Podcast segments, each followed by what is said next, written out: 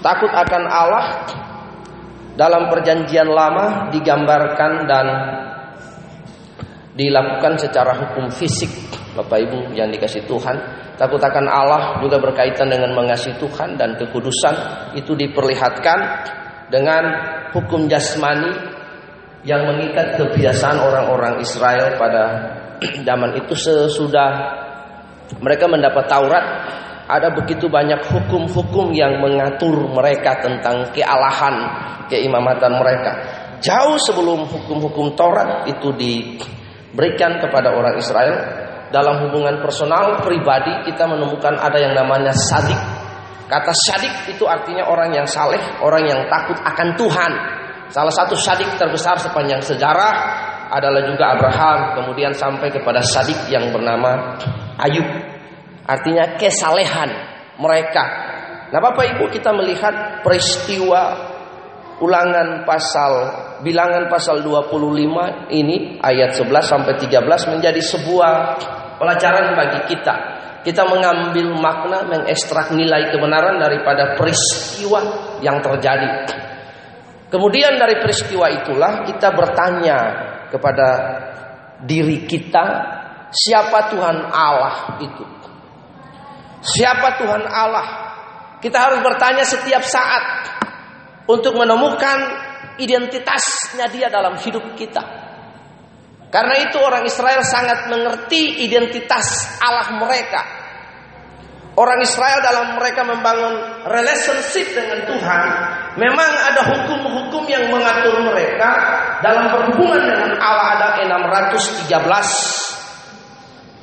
misfot hukum Taurat dari 10 dekalog atau 10 dasar titah itu dipecah lagi menjadi dua hukum utama yang bernama mispayim dan mispayatim. Mispayim ada hukum rohani, mispayatim ada hukum sipil yang mengatur tata cara orang Israel berhubungan berkenaan dengan relasi mereka dengan Allah.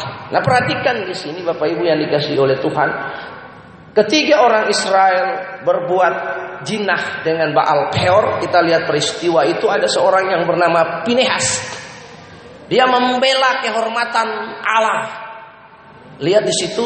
Jadi kekudusan pada zaman perjanjian lama itu ditandai dengan kekudusan juga secara lahiriah, secara fisik. Betapa orang harus saleh, betapa orang harus ketat sekali untuk melakukan hukum Taurat. Itulah sebabnya Tuhan menyatakan kepada orang yang hukum Taurat dan juga untuk mengasihi mereka, mengasihi Allah dengan segenap hati, segenap jiwa, segenap kekuatan, sehingga hukum Taurat itu mewarnai keseharian hidup mereka. Hukum Taurat diikat pada kepala, tangan dan semua dan setiap hari dipercakapan untuk takut akan Tuhan. Jadi ada hukum syariah. Hukum syariah orang Israel di mana hukum syariah itu mereka mengatakan bahwa oh, takutlah kepada Tuhan Allah, hormat kepada Dia dan lain sebagainya. Nah kita lihat peristiwa ini setelah Taurat sudah ada, hukum-hukum sudah diberikan. Bapak Ibu lihat dalam peristiwa ini si Pinehas punya sebuah tindakan yang kemudian kita bertanya, bagaimana Pinehas membela Allahnya? Siapa Tuhan Allah itu? Hebat sekali sebuah tindakan yang dilakukan oleh Pinehas berkaitan dengan ibadah, berkaitan dengan takut akan Tuhan, berkaitan dengan penyertaan Tuhan bagi bangsa itu dan saudara lihat Pinehas membela Tuhan dengan hebat dengan luar biasa. Dari tindakan yang dilakukan oleh Pinehas, kita bertanya, siapa Tuhan Allah itu? Seringkali kan kita tidak bertanya, siapa Tuhan? Kesadaran kita untuk bertanya, siapa Tuhan Allah itulah, itulah yang mendatangkan kegentaran kepada kita sehingga kita menghormati Allah dalam hidup ini. Siapa Tuhan Allah? Satu, posisinya dia adalah pencipta. The eternity father, Allah yang kekal. Tidak seorang pun dapat melihat dia. Allah yang imanen itu sudah menyatakan dirinya yang transenden yang tidak kelihatan menyatakan diri pada kekinian perjanjian baru menjadi Kristus yang menyatakan hukum roh bagi saudara dan saya. Lihat, pertama kesadaran kita bertanya, who? Siapa Allah? Siapa itu Tuhan? Yang pertama dia pencipta bagi saudara dan saya. Yang kedua, karakternya, sifatnya Allah. Sifatnya Allah yaitu karakternya adalah yang kudus, yang suci, yang mulia dan kemudian ada atribut-atribut lain yang mengikuti kealahannya dia. Lihat di sini Bapak Ibu yang dikasihkan. Pertanyaan ini bagi kita begitu penting supaya ada kesadaran.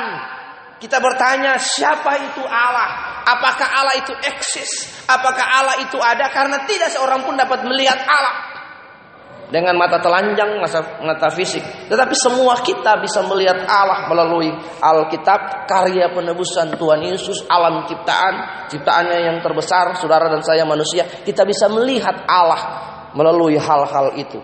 Tapi lihat, ketika kita bertanya siapa Tuhan Allah, maka kita akan bertanya posisi Tuhan Allah. Yang pertama dia adalah pencipta bagi kita. Sehingga kita menyadari kita ini ciptaan. Bagaimana kita berperilaku, kita beretitut di hadapan Allah. Setelah kita mengetahui Allah itu pencipta, posisinya adalah ciptaan dan karakter sifatnya keilahiannya, sehingga menimbulkan kesadaran moralitas dalam kehidupan kita untuk takjub, untuk hormat kepada Allah.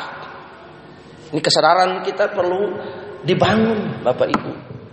Kesadaran kita perlu dibangun dan bertanya siapa Allah bagi kita. Itulah sebabnya Musa berjumpa dengan Tuhan. Musa bertanya, siapa Allah?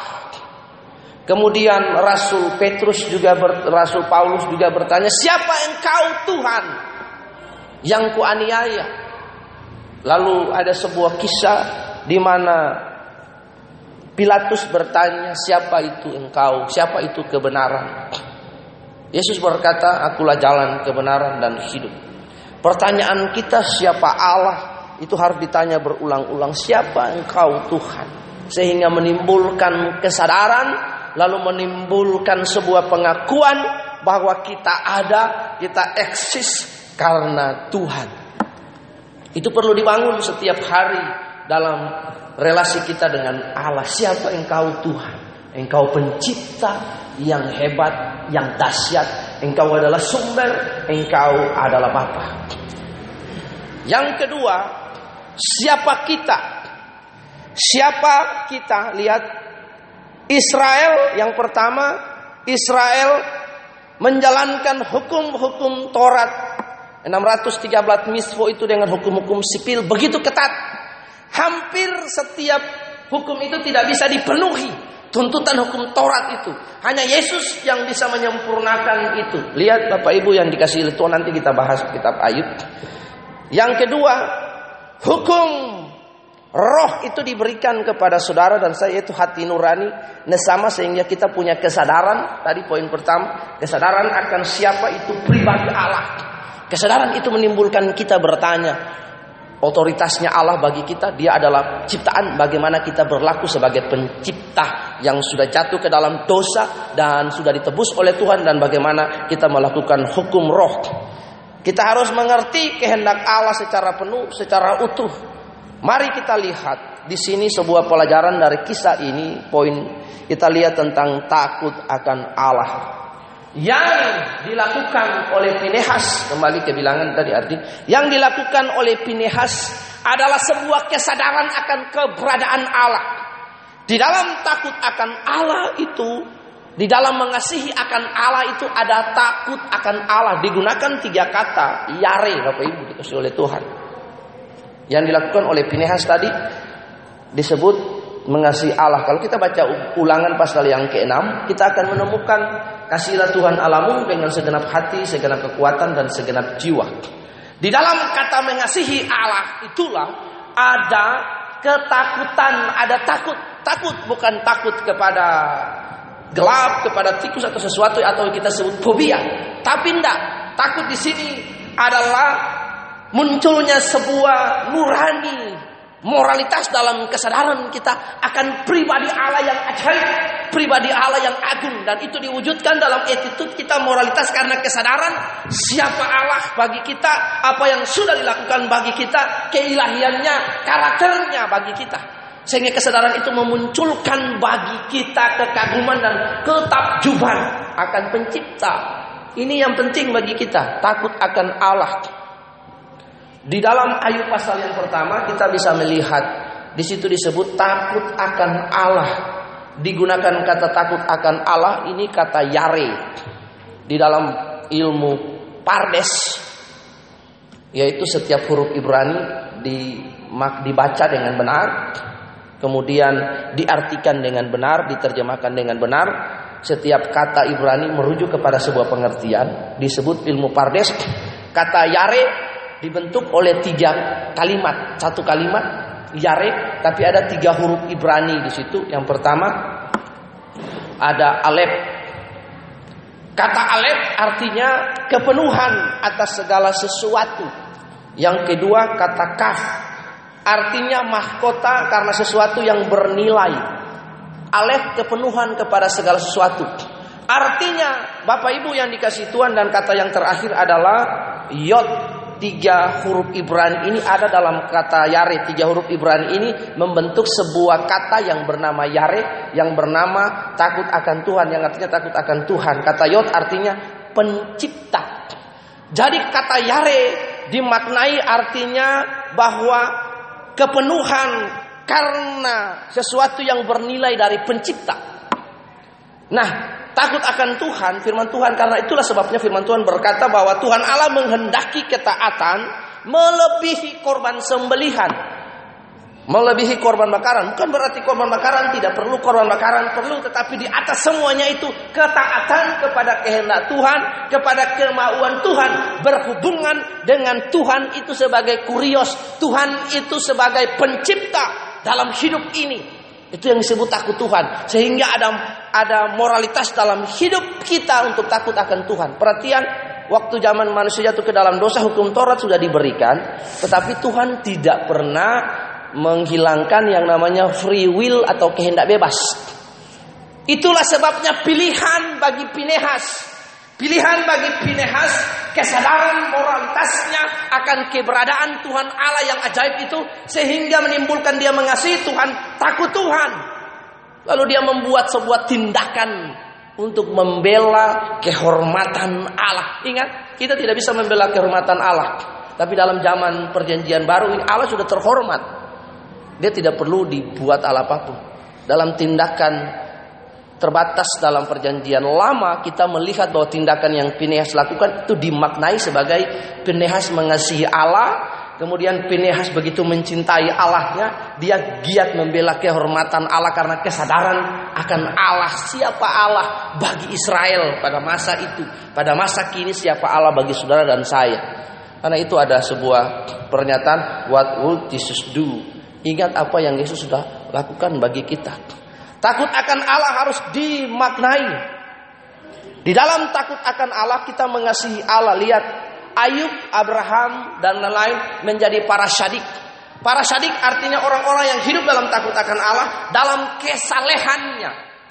Nah ini yang perlu kita bangun dalam kehidupan kita takut akan Allah, mengasihi akan Allah bukan karena kita beribadah.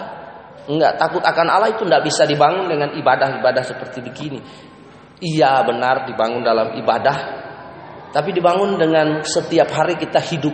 Kesadaran kita akan Allah. Karena itu kekudusan bagi saya pribadi pengertiannya adalah bahwa kita menyadari keberadaan Allah dalam hidup kita 24 jam penuh. Di mana pun kesadaran kekudusan tidak dapat dibatasi hanya di gereja kalau orang ke gereja dia harus kudus, lalu di luar dia nggak kudus. Enggak. Kekudusan artinya 24 jam saudara dan saya menyadari akan keberadaan Kristus dalam kehidupan kita sehingga menimbulkan pengertian, kesadaran hati nurani, logika kita, pikiran kita bahwa kita sudah menjadi umat yang ditebus, lalu kita harus hidup dalam kesalehan yang tinggi. Nah, lihat Ayub takut akan Allah di dalam terjemahan mengasihi akan Allah, takut akan Allah, mengasihi akan Allah ada takut akan Dia. Itulah sebabnya Ayub dalam kehidupannya sungguh luar biasa, begitu saleh dan takut akan Allah. Hidup takut akan Allah, mengasihi Allah ada takut akan Allah, ketakutan akan Allah, takut akan Allah dalam pengertian adalah sebuah tindakan moralitas untuk bagaimana hidup berkenan kepada Allah. Menaati hukum dan perintah. Nah, hukum dan perintah Israel Allah bagi orang Israel secara jasmani, secara fisik pada waktu ini, pada waktu itu. Tapi pada masa kini kalau tidak ada perintah dalam perjanjian baru bagi kita untuk takutlah akan Allah. Hukum roh Tuhan memberikan pilihan kepada kita. Karena itu Roh Kudus menginsafi kita. Yohanes pasal 16 ayat 8. Jika Roh Kudus datang dia akan menginsafi kita akan tiga hal. Akan dosa, akan kebenaran, akan penghakiman.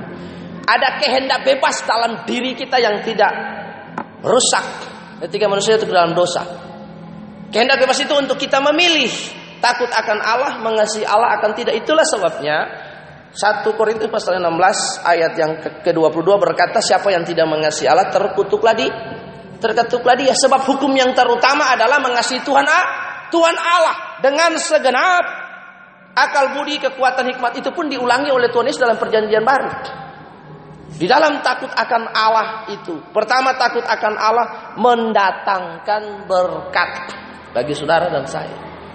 Artinya berkat itu tidak perlu diminta, tapi berkat itu sinonim, berkat itu bersejajar, berkat itu otomatis. Jika seseorang memiliki kehidupan yang saleh, kehidupan yang berkenan, Tuhan Allah berkata dalam kitab Mazmur begini, bahwa orang yang bergaul karib dan intim dengan Allah rahasianya perjanjiannya dinyatakan kepada dia. Coba saudara membuktikan kepada saya. Lihat baca kita perjanjian lama baik-baik. Orang-orang yang disebut para syadik, para saleh, yang takut dan hormat akan Allah. Kehidupan mereka, meskipun ada tantangan, ada pergumulan, ya dan pasti setiap manusia punya pergumulan. Tetapi hidup mereka, kesalehan mereka yang terbatas pada zaman perjanjian lama, meskipun belum ada penebusan. Tapi Tuhan beracara dengan hidup mereka. Apalagi setelah kita hidup dalam zaman kasih karunia, zaman anugerah, lalu ketakutan akan Allah, takut akan Allah dalam pengertian menghormati, mengasihi, taat kepada hukum, melakukan kehendak Allah. Itu akan mendatangkan sesuatu yang luar biasa bagi saudara dan saya. Pertama, the spiritual blessing bagi kita. Takut akan Allah, Allah bergaul karib dengan orang yang akrab dengan dia. Nah sering kali kita memaknai takut akan Allah adalah kalau kita tidak ke gereja, kita tidak ikut ibadah, kita tidak memberi persembahan dan lain sebagainya. Itu bukan takut akan Allah, tapi kita takut karena dihukum oleh Allah. Takut akan Allah menimbulkan kesadaran sebuah tindakan untuk mengasihi Allah, memberi diri kepada Allah, mengasihi Allah dengan segenap hidup kita. Itu sebuah tindakan yang hebat sekali bagi saya yang dilakukan oleh Pinehas. Dia membela kehormatan akan Allah pada masa itu, pada kisah itu. Saudara lihat. Dan Allah mengadakan perjanjian bagi dia. Sebuah perjanjian garam bagi dia.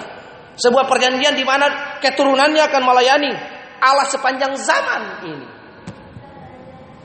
Sampai pada masa kini, saudara lihat, kita menjadi imam Lewi karena satu Petrus pasal 2 ayat yang ke-9 bahwa kitalah imamat yang terpilih bangsa yang rajani bukan keturunan dari Israel secara jasmani. Tapi kita semua menjadi imam, melakukan tugas keimamatan. Perhatikan dengan baik. Ada sebuah blessing berkat di dalam takut akan Allah.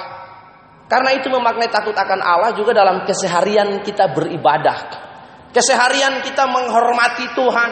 Keseharian kita dalam keputusan-keputusan yang kita buat dalam hidup ini. Keputusan-keputusan yang kita ambil, pengertian-pengertian yang kita bangun, apakah takut akan Allah dalam ibadah, dalam berkeluarga, dalam bermasyarakat, beretitut, apakah kita takut kepada Allah atau tidak? Itu yang perlu kita bangun. Hasil kelinci percobaan saya berhasil menghasilkan dua orang yang hari ini memilih untuk tidak ikut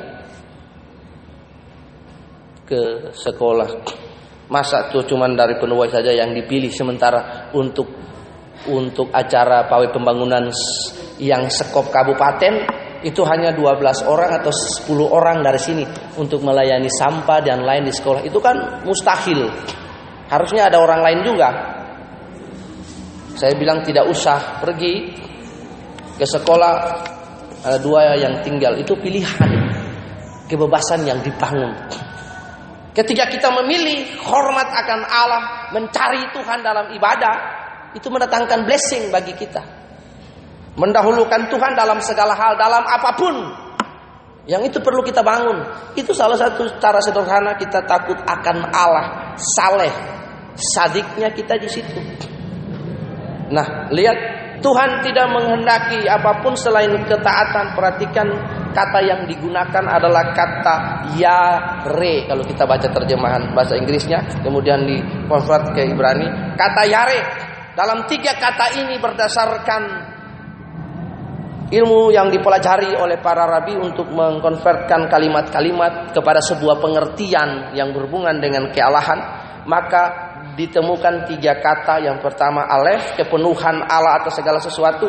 Yang kedua kaf, mahkota karena sesuatu yang bernilai berharga. Yang ketiga pencipta. Jadi ketaatan kita kepada sang pencipta itu akan mendatangkan kepenuhan mendatangkan kepenuhan karena sesuatu yang bernilai. Allah menghendaki ketaatan kita, takut kepada Dia, hormat kepada Dia dalam kesadaran kita untuk beribadah kepada Dia, menggiring dan mengasihi Dia dalam segala hal. Terlebih ketaatan kepada Roh Kudus, ketaatan kepada kehendak Allah untuk menjadi sempurna. Tuhan mau bagi saudara dan saya ketaatan jauh melebihi korban bakaran. Nah itu digunakan tiga kata ini Tiga kalimat, tiga huruf ini dibentuk menjadi satu kata yang bernama Yare. The man that who is fear to God. Ayub atau bahasa Inggris bilang Job menjadi orang yang takut akan Allah. Pinehas menjadi orang yang membela kehormatan Allah dengan kesadaran penuh. Dia mengasihi Allah sebuah tindakan yang prestisius yang akhirnya membawa blessing, membawa berkat ke dalam hidupnya. Hendaklah kita memahami bahwa ketaatan kita, takut Tuhan itu tidak dimaknai dengan tidak berbuat dosa. Iya, tapi kesadaran akan keberadaan Allah itu membuat kita mengasihi Tuhan. Takut akan Allah tidak saja dibatasi dengan tidak berbuat dosa, tapi takut akan Allah dimaknai bahwa ada Allah dalam kita. Kita adalah umat yang sudah ditebus.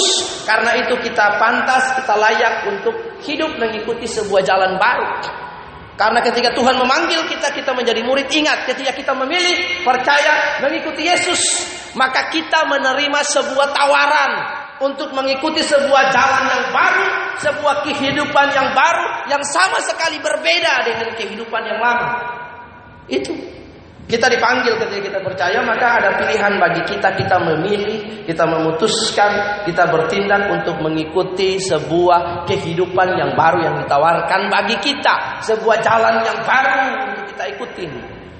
Karena itu Tuhan berkata, akulah jalan kebenaran dan hidup. Barang siapa tidak sampai kepada Bapa, tidak dapat sampai kepada Bapa kalau tidak melalui aku. Yesus menawarkan sebuah jalan yang baru bagi saudara dan saya. Apakah kita masih terus di jalan itu? Untuk memenuhi jalan itu kita harus takut akan Allah. Jauh melebihi apa pun. Kesadaran akan Allah tidak hanya dibatasi. Oh saya tidak buat dosa berarti saya takut akan benar. Tapi itu terbatas. Ketakutan akan Allah itu harus dibangun. Takut akan Allah bukan ketakutannya tapi takut akan Allah itu perlu dibangun dalam keseharian kita hidup. Memilih, memutuskan, bertindak dalam ibadah-ibadah kita juga, cara hidup kita, sikap kita menunjukkan bahwa kita takut akan Allah. Ini penting bagi kita karena Tuhan berkata orang yang berbelat-belit di Mazmur 100 sekian saya sudah lupa ayatnya tadi saya baca. Di situ dikatakan bahwa siapa yang berbelat-belit dengan Tuhan, Tuhan akan berbelat-belit dengan dia kita berbelat-belit dengan Tuhan, Tuhan akan belat-belit juga dengan kita. Ketakutan akan Allah, hormat akan Allah, takut bukan ketakutan tapi takut akan Allah perlu dibangun. Dalam keseharian saudara hidup, saudara memutuskan segala sesuatu, saudara bertindak dalam segala hal, takut akan Allah. Berkaitan dengan takut akan Allah ini Yesus meratifikasi hukum itu dalam perjanjian baru dengan kasihlah Tuhan alam itu hukum yang terutama. Kemudian kasihlah dirimu sendiri kasihlah musuhmu dan hukum-hukum yang lain. Hukum yang terutama hukum yang pertama dan menempatkan Allah sebagai pribadi yang harus ditakuti. Tuhan yang kehendaknya ditaati dituruti mutlak dalam hidup ini. Dalam perjanjian baru, saudara lihat tidak ada hukum yang mengatur kita. Tidak ada hukum jasmani yang mengikat kita, mengatur kita. Sebenarnya secara tidak jelas juga perjanjian lama, baru, tidak ada hukum yang bilang begini, begini, begini, yang mengatur seperti hukum Taurat ya. Karena hukum perjanjian baru adalah hukum roh. Bukan hukum yang seperti hukum Taurat. Kalau kita melanggar secara fisik, kita dibunuh malah. Kita kena hukuman malah, kita najis di hadapan Allah. Hukum perjanjian baru itu hukum roh yang kekuatannya lebih dahsyat. Hukum roh berkaitan dengan hal-hal rohani. Sunat yang dimaksud sunat hati. Hukum rohani berkaitan dengan kenajisan rohani karena Tuhan bilang bukan yang masuk yang menajiskan kita, tapi yang ke keluar. Sementara orang Israel memaknai perjanjian lama, memaknai kekudusan itu secara fisik. Tapi di zaman perjanjian baru, saudara mau punya kurap ke, saudara mau punya apa yang penting saudara takut Tuhan itu sungguh nggak jadi masalah. Nah, dimaknai hukum rohani itu lebih hebat. Hukum roh yang kita taat. Nah, perhatikan hukum roh ini berkaitan cuma dengan satu, dengan hati nurani. Hati adalah basis pertobatan. Allah selalu berurusan dengan motif, dengan sikap hati. Taat apa enggak? Sebuah ilustrasi sederhana di buka Yesus tentang dua anak, tentang ketaatannya. Satu, takut Tuhan. Dia bilang begini bapaknya, panggil dua anak yang si kakak, kamu pergi selesaikan ladang. Dia bilang ya bapak, tapi dia tidak pergi. Yang kedua datang, kamu pergi bekerja di ladang. Dia tidak mau, tapi dia pergi juga.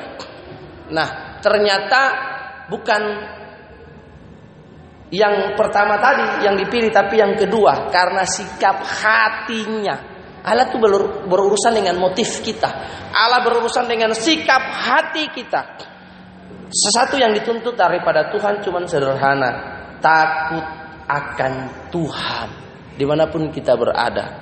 Takut akan Tuhan adalah kesadaran bahwa ada Allah dalam hidup saya, kesadaran akan hukum-hukum Allah, kesadaran akan saya sudah menjadi umat tebusan bagaimana saya hidup. Kesadaran akan siapa Allah, akan karakternya, akan kekudusannya, kemudian kesadaran akan siapa kita. Saat mengapa saya harus mengabdi kepada Allah? Mengapa saya harus percaya kepada itu kan harus ditanya. Di, di pertanyaan, mengapa sih saya harus percaya kepada Allah? Kan pilihan bagi saudara, pilihan bagi kita. Sebenarnya kita hadir di sini juga pilihan bagi kita, pilihan bagi kita untuk taat kepada Allah, untuk berbakti kepada Allah. Kenapa pilihan itu kita bisa ada di tempat ini? Karena hati nurani kita. Fungsi moralitas kita berjalan dengan baik. Tapi sebenarnya tidak boleh sampai kepada kita menjadi Kristen secara moralitas. Tidak boleh. Kalau kita menjadi Kristen secara moralitas artinya begini. Oh kita harus beribadah. Supaya orang tahu bahwa saya orang Kristen. Orang tahu bahwa saya beragama. Tapi saya tidak pernah menjumpai Tuhan dalam hidup saya. Kesadaran moralitas itu perlu. Tapi perlu ditingkatkan lagi. Kita perlu punya moral yang baik, attitude yang baik. Tapi ingat, Tuhan Yesus memprotes keras sebuah tindakan moral, agama yang moral, kekristenan moral yang dipertontonkan oleh seorang muda yang kaya. Ketika dia datang dan dia berkata, "Engkau adalah guru yang baik." Lalu Tuhan berkata, "Apa yang saya buat supaya saya bisa berkenan kepada Allah?" Lalu Tuhan berkata, "Pergilah, jual segala hartamu dan kemudian ikutlah aku." Tapi orang muda ini bertanya, ikutlah aku. Dia bilang sejak muda aku sudah aku tidak mencuri, aku tidak membunuh dan lain. Perhatikan kalau saudara baca perumpamaan anak muda orang kaya itu yang ditolak Yesus. Masih muda, hartanya banyak, dia tidak bercacat. Dia menjalankan sepuluh dasar kita dengan sempurna sekali, tanpa cacat. Tapi itu secara moralitas yang tidak bisa menyelamatkan dia. Orang tahu bahwa kita Kristen, kita ke gereja, kita harus ke gereja supaya orang tahu bahwa kita bukan ateis. Kita punya agama, KTP orang tahu oh dia Kristen tapi nggak pernah sembayangan. Untuk menghindari itu kita bisa saja ke gereja. Kita ikut ibadah dan lain. Tapi apakah kita mengasihi Tuhan? Moral itu perlu, moral yang baik perlu. Anak Tuhan punya perlu moralitas yang baik. Tapi di atas moral yang baik itu adalah hati nurani kita untuk mengasihi Allah dengan sungguh dan takut akan Dia. Di dalam mengasihi Dia akan ada ketakjuban kepada Allah. Untuk mengasihi Allah, sebuah definisi sederhana, menjauhi larangan dan tidak berbuat dosa, mengasihi Allah. Kekristenan takut akan Allah itu bukan jangan begini, jangan begitu, tapi mengapa? Kalau hukum Taurat itu jangan begini, jangan begini, jangan begini, jangan begini, jangan begini. Itu yang buat orang kenal dosa. Tapi mengapa begini? Mengapa? Pertanyaan itu harus mengapa, bukan jangan. Jangan begini, jangan berbuat dosa. Ini orang penasaran kan. Tapi mengapa? Kalau saya buat ini, mengapa saya tidak boleh berbuat gini? Karena ada konsekuensi dalam kehidupan kita. Mengapa saya harus mengasihi Allah? Kesadaran akan pribadi Allah, apa yang sudah diperbuat bagi saya, siapa dia, karakternya, dia ciptaan saya, dia apa-apa, dia sumber, menjadi natur bagi saya, menjadi natur bagi manusia untuk hidup bergantung kepada Allah. Tidak bisa tidak. Karena manusia ketika tidak bergantung kepada Allah, dia tidak bisa menikmati keselamatan.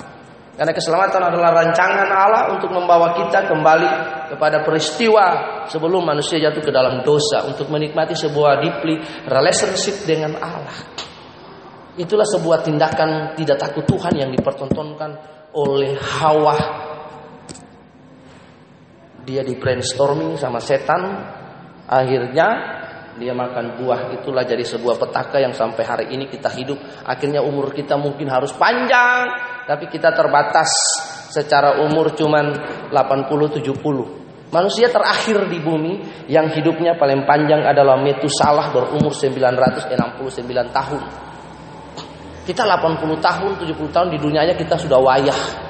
Nah karena itu mari kita harus meningkatkan takut akan Tuhan, kesadaran akan Allah. Nurani ini perlu dibangun, kegentaran akan Allah. Di dalam takut akan Tuhan itulah kita akan menikmati hal-hal yang luar biasa. Selain berkat jasmani itu otomatis fisik. Tapi kita akan mendapat berkat yang lebih daripada itu, yaitu asyere, spiritual blessing bagi saudara dan saya. Mari tunduk kepala, kita bangun diri kita terus di dalam takut akan Allah di mana pun kita berada. Tuhan Yesus memberkati. Mari kita berdoa. Saya undang pemusik maju ke depan.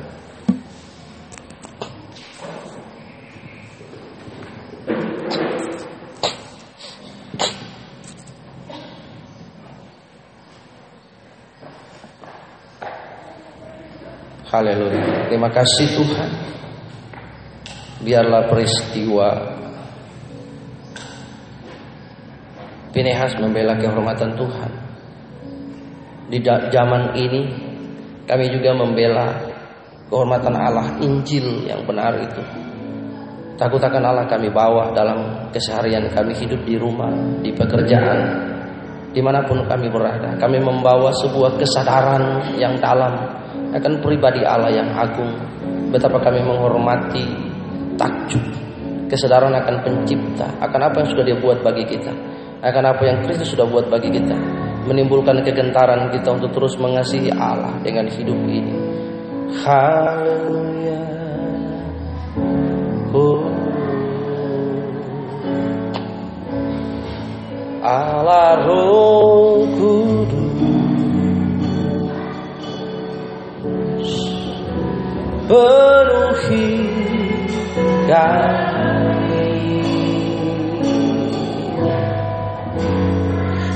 rindu kau selalu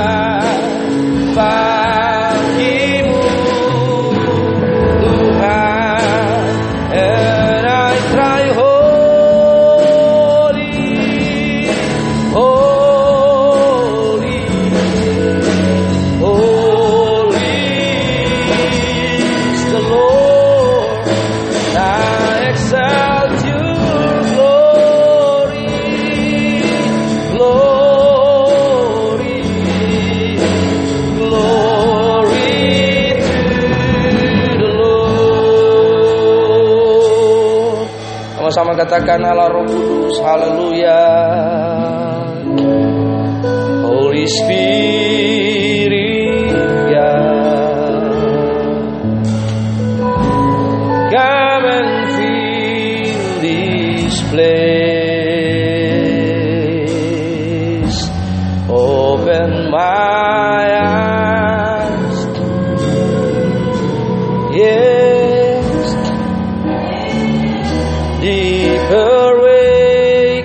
Katakan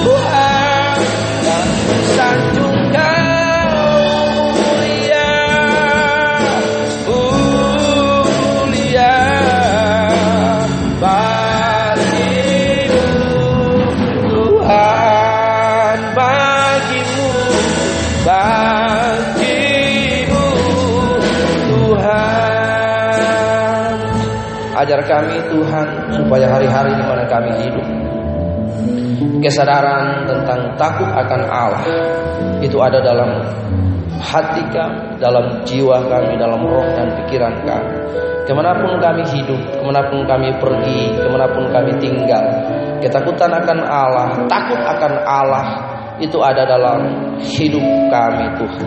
Kesadaran akan keberadaanmu yang kudus, keberadaanmu yang agung, membuat kami takjub, kami heran dan kami kagum dan membangkitkan semangat hati nurani kami, kesadaran moralitas attitude kami untuk sujud menyembah kepada Engkau menjadi para salihmu Tuhan dalam hidup ini. Terima kasih keputusan-keputusan yang kami buat juga keputusan yang takut akan Tuhan. Tindakan-tindakan yang kami buat, tindakan yang takut akan Tuhan. Hidup takut akan Allah di bumi ini Tuhan. Terima kasih sehingga kami semua bermimpi Tuhan punya kerinduan untuk ada di langit baru dan bumi yang baru. Di dalam nama Tuhan Yesus kami berdoa dan mengucap syukur. Roh Kudus tolong kami sepanjang hari ini. Di dalam nama Yesus. Haleluya. Haleluya. Amin.